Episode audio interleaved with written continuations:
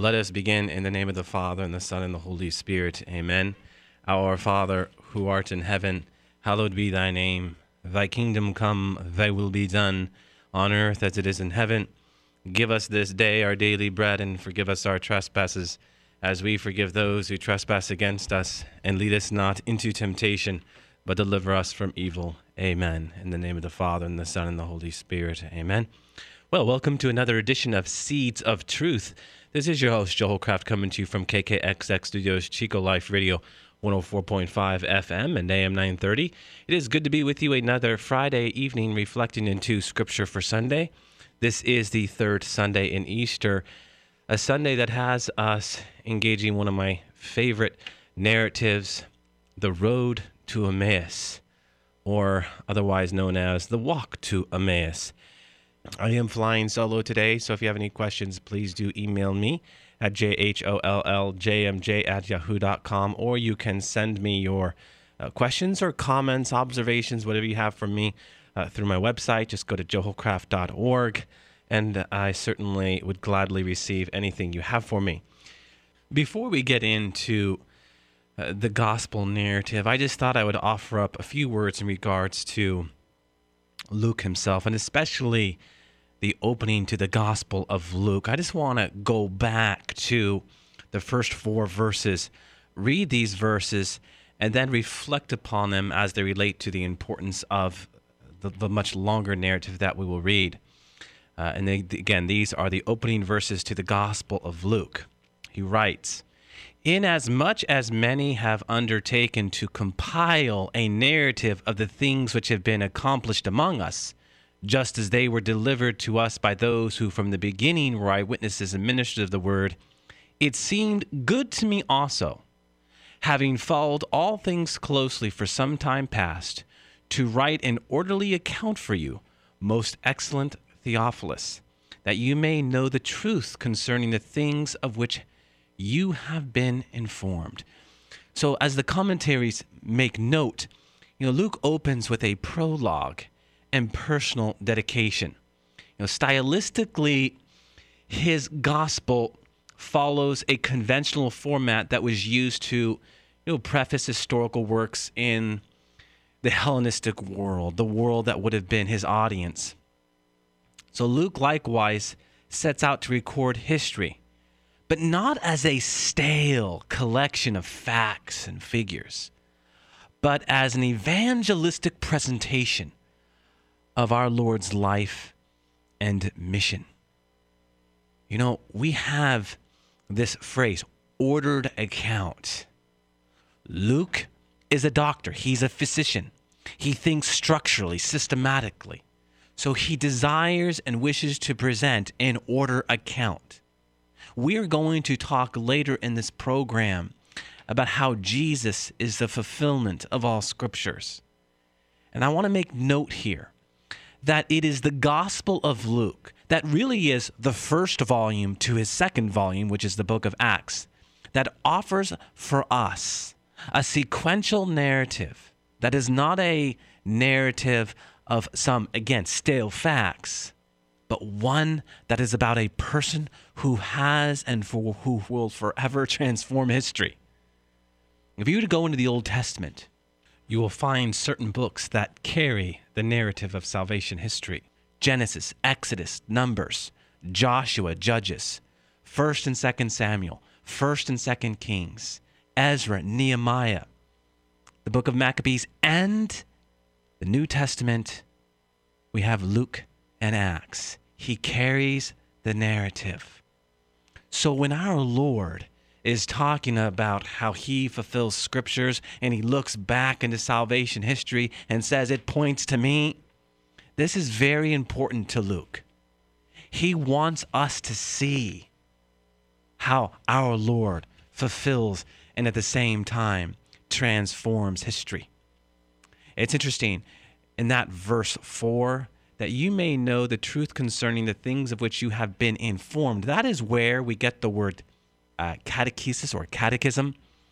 The Greek is katekeo, formed, which literally means to instruct or teach orally. It is used eight times in the New Testament. and it is often linked with the early transmission of the gospel.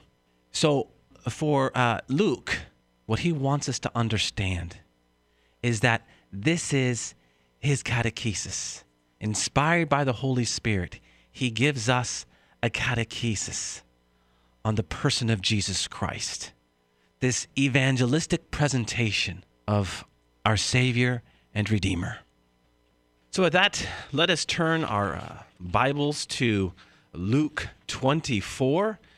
And the road to Emmaus is, let's see here, verses 13 to 35. 13 to 35, chapter 24.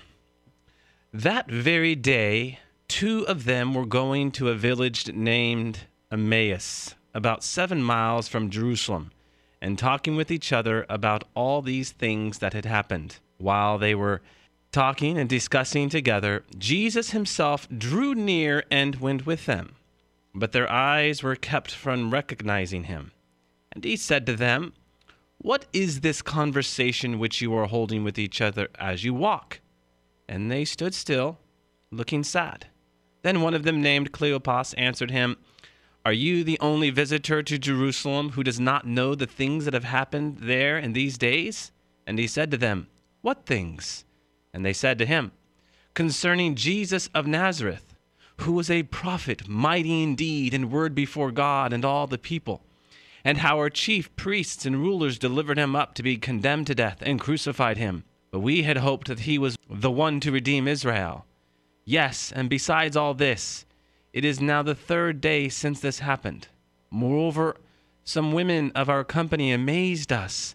They were at the tomb early in the morning and did not find his body.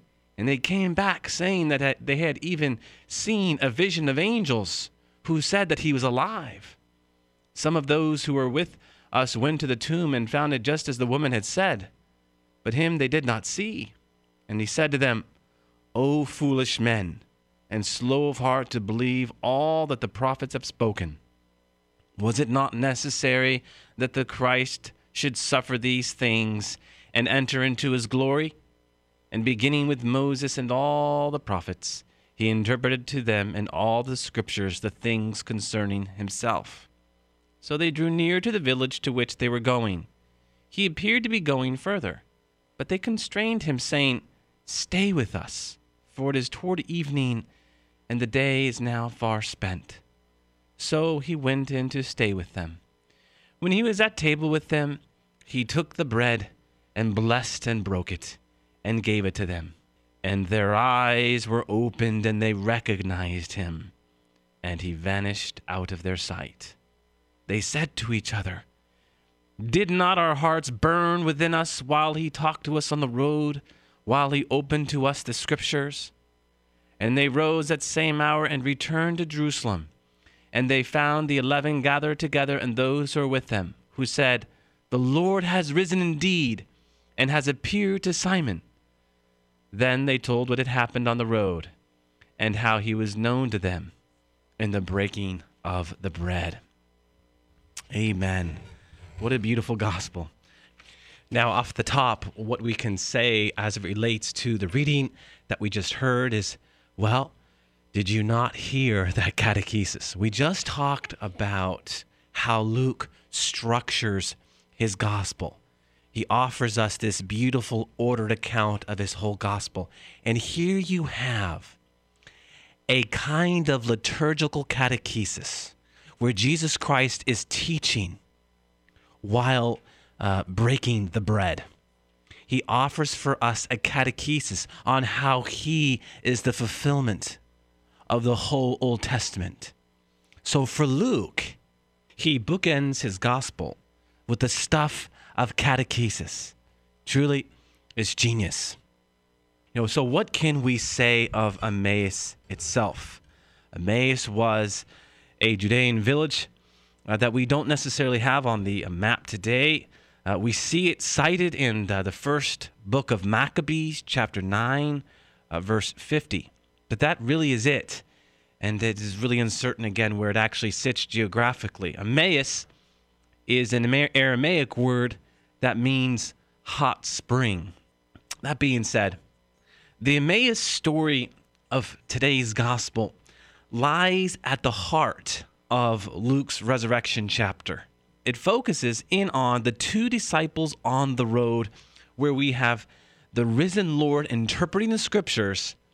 And as you just heard in the reading, it is that narrative where we have that wonderful truth of the disciples recognizing our Lord in the breaking of the bread. Now, when we meet the disciples on the road to Emmaus, it is evening, and certainly we can say that the glow of that first Easter day has begun to fade. They are downcast and confused. You know, they're making their way down the road, unable to understand all the things that have occurred. They know what they've seen a prophet mighty in word and deed. They know what they were hoping for that he would be the Redeemer of Israel, but they do not know what to make of his violent death at the hands of their rulers. I mean, let's think about it, my friends. The God man was murdered. For the world, this is probably the single biggest question. If it is not, does God exist? It is the question that we've been thinking about for 2,000 years. Speaking of questions, our Lord has some questions for the disciples. I mean, why does Jesus ask questions? Does he not know? I mean, he says, What things are you talking about? Does Jesus not know what things they might be thinking about? What things that the people have been talking about in relationship to his violent death? He knows. But by asking these two disciples, he wants them to take ownership. He wants them to think more critically about the events that have happened. And so to us, he asks us questions so that we might think more critically about the questions that we're asking and the events that surround us. You have heard me say in the past, if you go into the New Testament, over 300 questions does our Lord receive. And over 300 times does he respond to the question with a question. Only three times he doesn't. Why would he do this? Well, yeah, he's Rabboni, he's master teacher, and this is what rabbis do.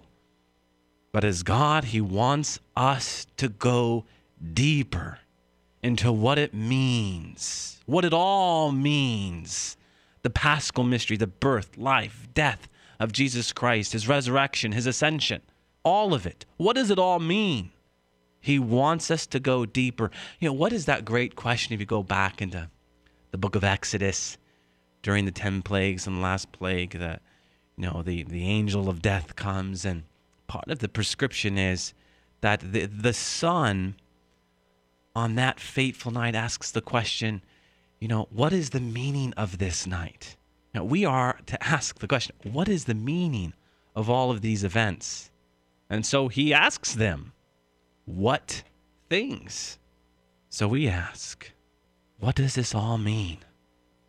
These days are days of the resurrection, days of new life, days that are to give us uh, new hope. And so, as opposed to looking back with a glum face, we are to look ahead and look at the potential of, of the yet unseen. I mean, for these disciples, the baggage of their doubt ultimately impedes the fervor of their faith, and they fail to recognize our Lord. I mean, how often do we let our own doubts and disappointments get in the way of the revelation of Jesus Christ and how he wishes to work in our own lives? We have to allow Jesus in. We have to let go of all of the baggage, of all of those hopes and expectations that are not rooted in truth. We need to study up on Jesus Christ and sacred scripture and 2,000 years of church history so that we may gain a better appreciation of how Jesus works in history, which is often paradoxical. And by paradox, I mean contrary to how we think typically, conventionally, contrary to expectation, how we typically think, the death and resurrection of Jesus Christ was not what they expected. This is part of their confusion. And so we have to, to again ask the deeper question and to allow the questions that Jesus asks of us in Scripture to have us going deeper in our faith. It is interesting to note how the quote unquote stranger on the road to Emmaus takes this skepticism and curiosity of the disciples and weaves it into the very fabric of his own teaching by challenging them to reinterpret the events of the past days in the light of scriptures. He says to them, What? Foolish and slow of heart to believe all that the prophets have said. The Messiah had to suffer and die in order to enter into his glory. Do you not know Isaiah 53? I am he, he says to us. Foolish and slow of heart to believe all that the prophets have said. Do you not understand that I had to suffer and die in order to enter into glory? Do you not understand the mission that I had to I have to ascend to give you the gift of the Holy Spirit? The Holy Spirit that is to be the protagonist of the church, the gift that will restore you, empower you, embolden you. Do you not understand? What he says to the disciples 2,000 years ago is what he says to us today. And this is one of the great lessons that our Lord has for us in the road to Emmaus. Now, an additional key point for us this evening is to note that Christ reveals himself in two modes in the breaking open of scriptures and the breaking of the bread, in the liturgy of the word and the liturgy of the Eucharist. What were those verses? That verse eight. Their eyes were opened when he took the bread, blessed it, broke it, and gave it to the disciples. Is this not exactly what Luke just recorded two chapters ago? It is the identical thing to what he did at the Last Supper. Oh, they would have recognized that, I'm sure. This was just a few days ago. It was two chapters in Scripture. But for them, just three days ago. Right? What could have been some of those things that he taught? Well, he spoke of himself as the new Moses and the fulfillment of the prophetic thrust in the Old Testament. How about our Lord as the new Moses? How are we to understand this? Well, let us go into the life of Moses. Let us juxtapose the two a little bit, compare them. Here we have in the story of Moses a wicked decree by the Pharaoh that all Hebrew male children under the age of two must die. Jesus himself. Where does this story start? But a wicked decree from Herod that all Hebrew male children under the age of two must die. We have a flight into Egypt due to a dream from one named Joseph in both the story of Moses and our Lord. Interestingly, if, you pay close attention, who's watching the basket float down the river. But Miriam, how about Mary, there, carrying Jesus into Egypt? Miriam being the Hebrew version of Mary. We have Moses delivering the people through the water. Of course, Jesus does this in baptism, that we are saved through the waters of baptism. Moses fasts for 40 days, our Lord fasts for 40 days. Moses give us, gives us the law on the mountain the Ten Commandments, Jesus gives us the new law in the Sermon on the Mount. An important point on this matter, when you look at it closer, and I think it's very important for us as we talk about, you know, how Christ fulfills the new law, is how we think about law. Law in the Old Testament was synonymous with relationship. But remember that great prophecy in Jeremiah that I've been talking about recently on this radio program. The only time you see the new covenant in the Old Covenant or New Testament in the Old Testament is in Jeremiah 31, verses 31 to 34, where the prophet Jeremiah is talking about the coming of the Messiah. And when he comes, the law will no longer be written on stone, but etched onto the heart, inscribed upon the heart. It's no longer about these external prescriptions as it relates to the rules of Leviticus and Deuteronomy and all the rest. But now it's about this new sonship in Christ. So the, the, the Ten Commandments, while we still abide by their uh, principles, we are now given this new law. Structurally speaking, when you look at this as it relates to the Ten Commandments and the Beatitudes and even the two Great Commandments, what you have is this uh, emphasis on putting God first. You look at the commandments, sequence is important, right? The first three commandments are God first. And then you have the next seven commandments. What our relationship with our brothers and sisters in Christ looks like in light of putting God first. We are better formed and informed on what those seven commandments look like because we are in a relationship with God. The Beatitudes does the same thing, but of course, it puts the emphasis on being poor in spirit. Blessed are the poor in spirit, for theirs is the kingdom of God. The Greek word there for spirit is pneuma, where we get the word breath, lung. We are to long for God the same way our, lung, our lungs long for air. And once we long for God with our very being, then, then we will better understand all of the other Beatitudes. And this is what the two great commandments distill.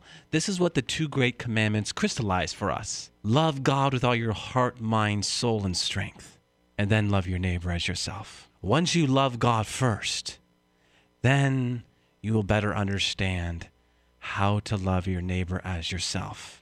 Law itself in the Hebrew, the yarach, it is an archery term. It speaks to striking bullseye. We strike bullseye when we live according to the law, which is putting God first. Interestingly, Paul, when he talks about sin, he uses a word that translates this. What's the translation? the opposite of it, to miss the mark. Sin literally means to miss the mark. Sin is disobedience, it's being outside of a living relationship with God. Okay, so this is what law is about. If you were to go to Luke 10, what do we read? But our Lord appointing 70 others, sending them out two by two into every town and every place where he himself was about to come. This, of course, is patterned after the missionary effort of who? But Moses, who commissioned 70 to be prophets in Israel. Go to Numbers 11, verses 24 there. That's where you'll find that. In the story of Moses, we have the manna given to the people of God in the desert. Jesus Christ calls himself the new manna, giving life. Moses was rejected by Aaron the high priest, our Lord, rejected by Caiaphas the high priest.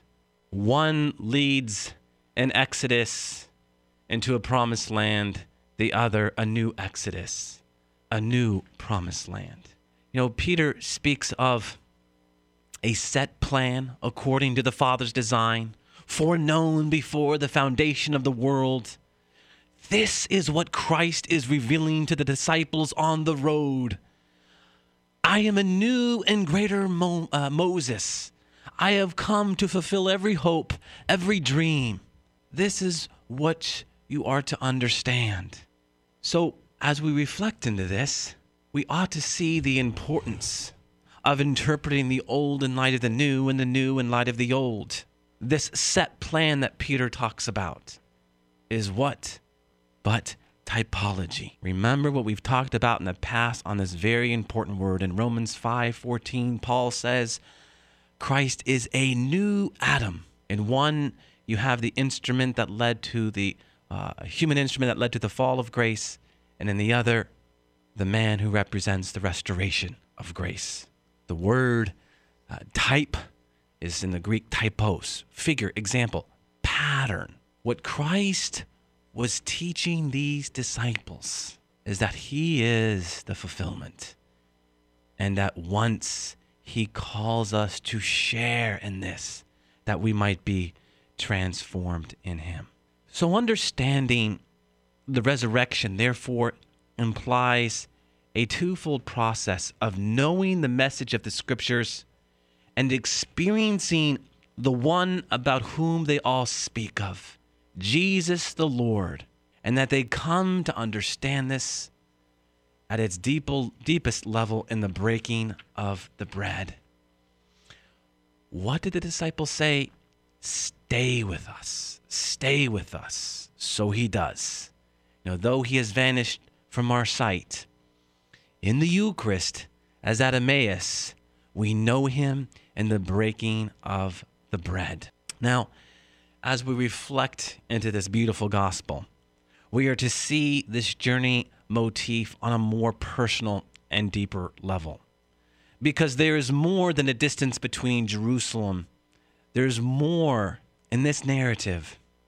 It is more than just about a distance between Jerusalem and Emmaus, but a gradual journey of words that must descend from the head to the heart. It is, it is of a coming to faith, of a return to a proper relationship with a stranger who is none other than Jesus the Lord. The Lord always listens to us, the Lord is always there. Again, it is part of the Lord's teaching style with regards to his disciples to always listen to them, especially when times are hard, when one has fallen into doubt, disillusionment, and frustration. He will ask of us that poignant question Who do you say that I am? And after he listens to us, he will respond. And his words will make our hearts burn within us, removing the darkness of sadness and desperation, provoking within us that cry, Stay with us, Lord. It is fitting that in a story that is entitled The Walk or Road to Emmaus, Emmaus meaning hot spring, that he would give us words that replenish us and words that leave us on fire for God. Indeed, my dear friends, we are all on a journey where we are to seek the words and bread of eternal life that are like that of a hot spring. Amen. Let us close in prayer. And then the Father and the Son and the Holy Spirit. Amen. Our Father, who art in heaven, hallowed be thy name. Thy kingdom come, thy will be done, on earth as it is in heaven. Give us this day our daily bread, and forgive us our trespasses as we forgive those who trespass against us.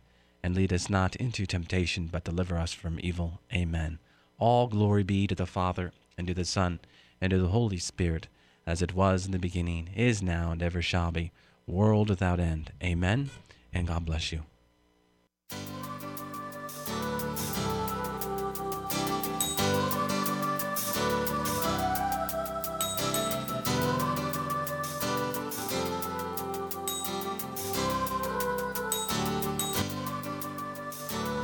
You've been listening to Seeds of Truth, heard every evening from 6:30 to 7 p.m. right here on KKXX. If you have questions or feedback, you may email Joe at jholljmj at yahoo.com.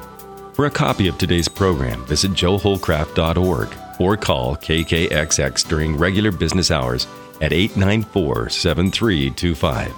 Thanks for listening to the Seeds of Truth on KKXX.